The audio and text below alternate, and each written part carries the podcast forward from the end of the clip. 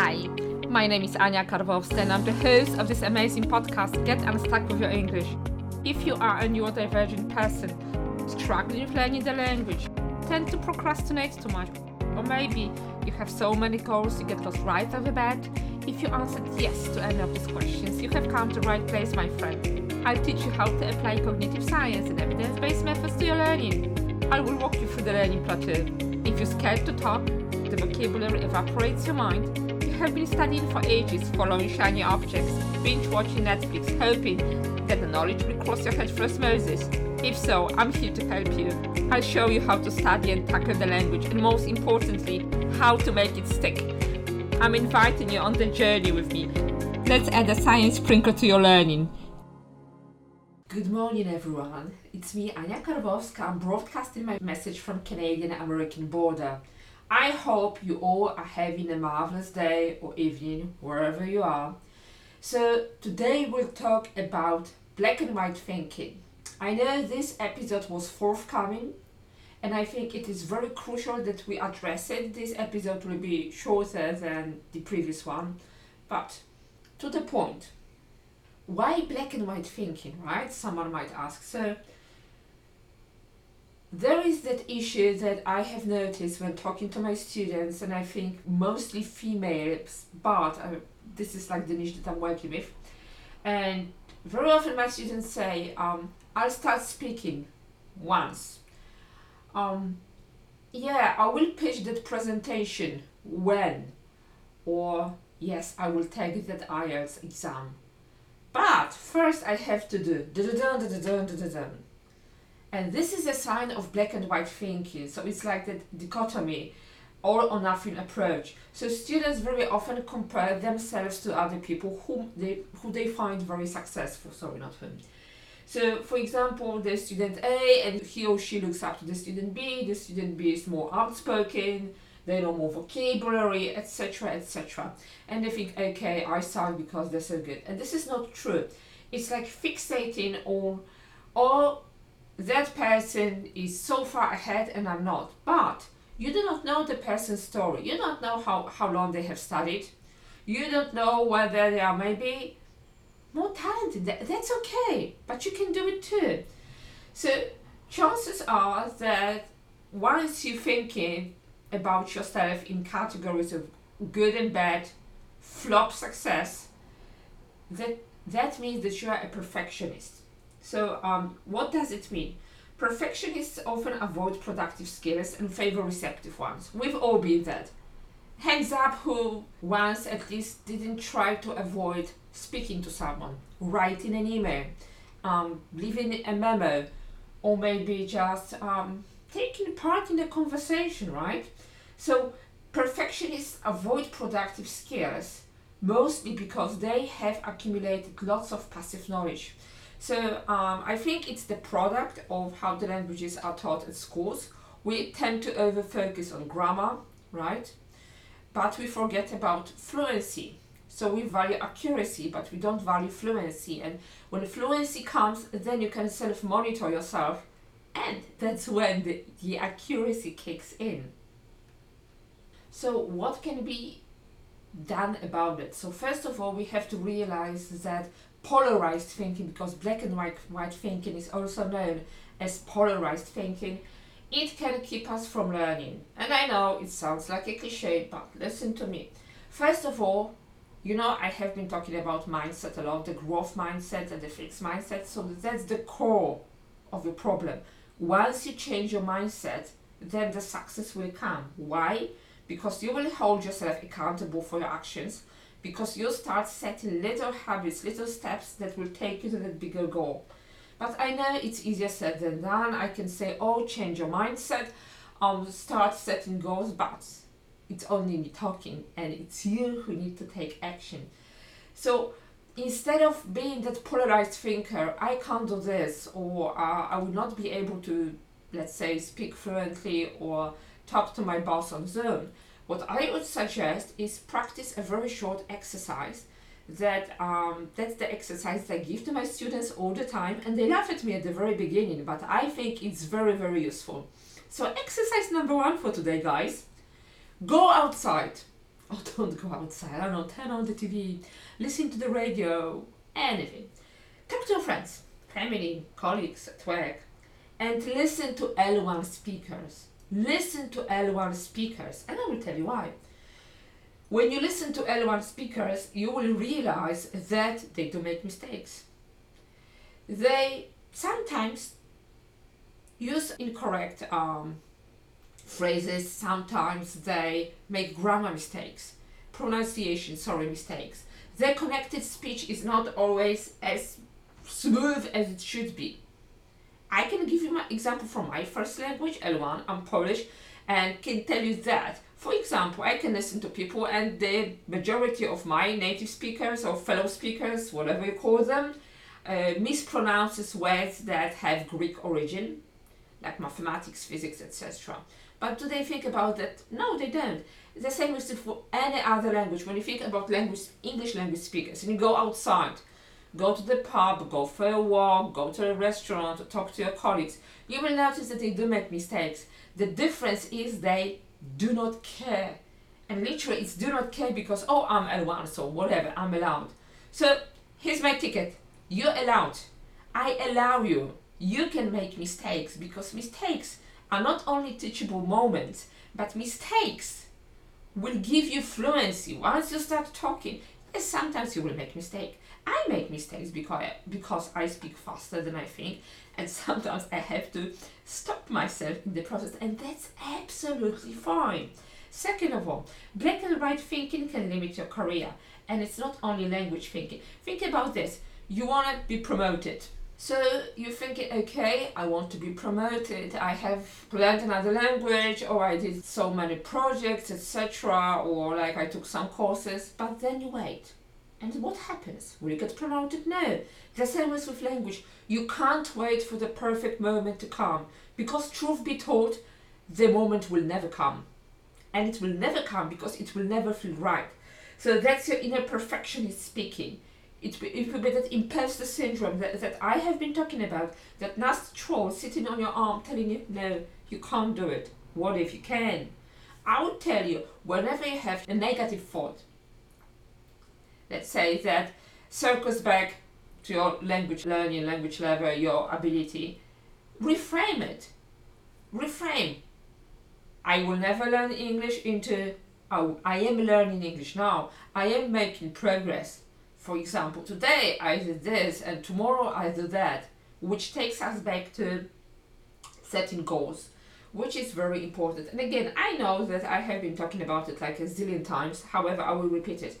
Motivation does not exist. So, if you think you can get unstuck with your English or any other language only because you're motivated, you can literally just close the book, stop listening to my podcast or whatever you're doing, and just say stop because it will never happen. Why?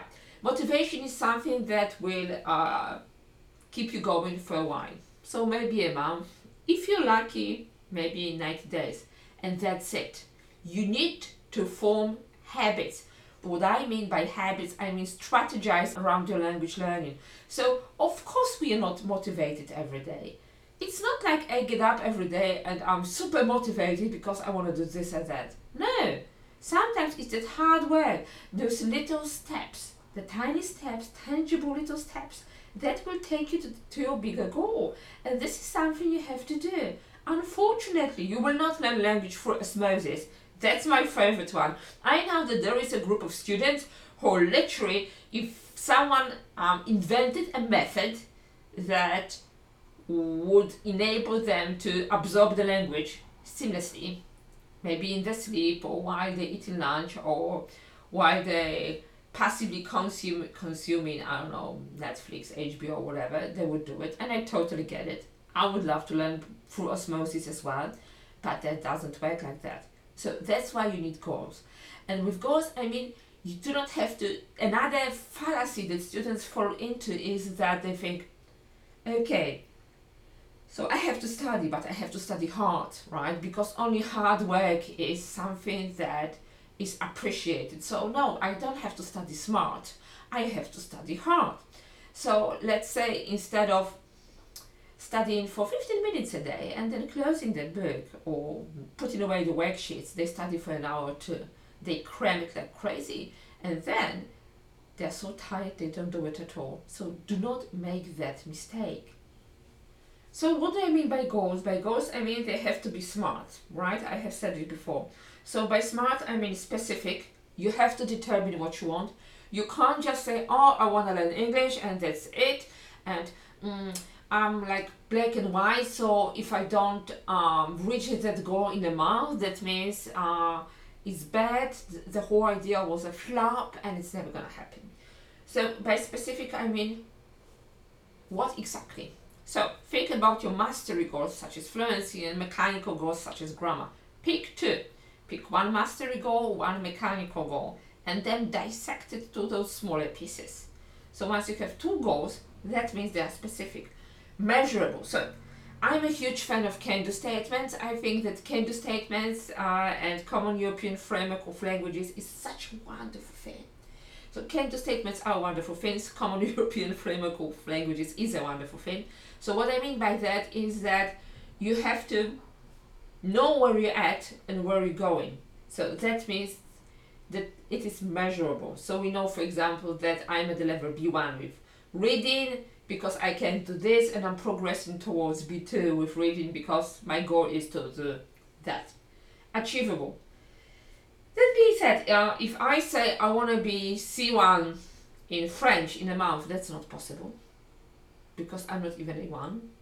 So, again, this, the same applies to other languages. Or I want to read Plato in Latin, even though I haven't learned Latin in a long time.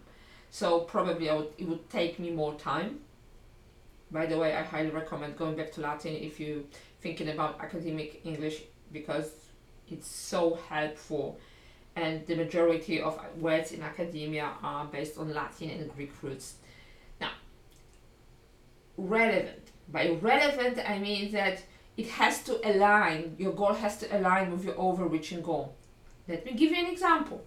For instance, if you're preparing for IELTS, let's say academic, obviously you will practice academic writing, right? You will practice um, reading and interpreting pie charts, right? You will focus on uh, reading comprehension and contextual clues but maybe you will not focus so much on let me think of something hmm. Hmm, I'm not think I can't think of anything specific at this particular moment. So I'll, I'll, I'll segue to, the, to, to that one in a second. Time bound, again, you have to set the deadline. Oh, by the way, when it comes to IELTS academic, let's say, maybe you will not be reading poetry in English, right? Because even though it's a great way of learning a language as well, this is not target goal. Your target goal is to pass IELTS academic. So what can we do with polarized black and white thinking? So first of all, we have to reframe it. So we have to change the wording.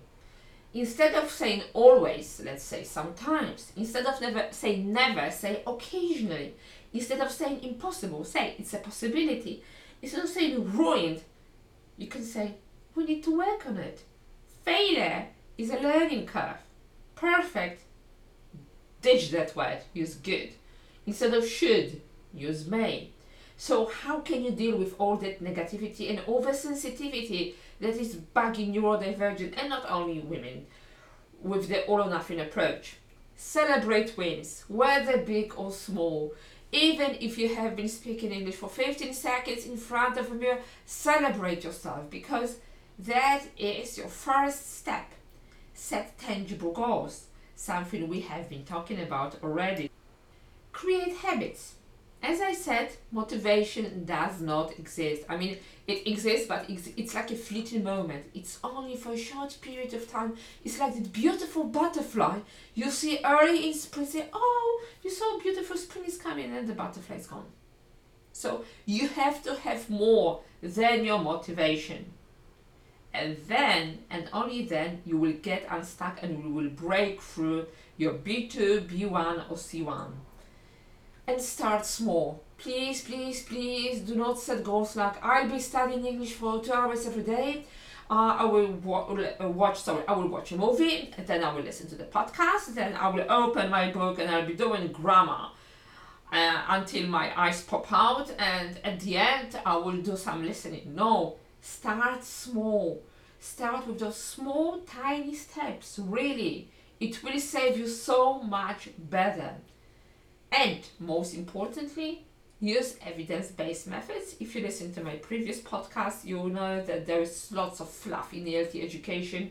So using evidence-based methods will take you to that goal. And if you have experienced dichotomous thinking, or maybe you're experiencing oversensitivity, or both, first of all, you have to come to terms with the fact that we all do. The difference is that some people, let's say, they not only experience it, but they are also working on it. So that's the difference. And I know you can do it too. If you have listened to my podcast, thank you very much. I really appreciate it and thank you for all the DMs that you have sent me it makes my work worthwhile and it motivates me to create even more and provide you with more value. So I wanted to inform you that the doors to my bespoke Breakthrough B2 program are open and they will close this Friday at 4 p.m. Eastern Canada time. The program is packed with value. It will never be so cheap because it's the beta course that's the first one, and most likely I will run only two or three editions of it, and then it will be asynchronous. If you're thinking that you might be a good fit and you need to break through B2, you can book a discovery call with me. It doesn't cost a dime, even if you choose not to buy my program, which is perfectly fine. I may be able to help. So, have a lovely, lovely day and hope to talk to you soon. Bye!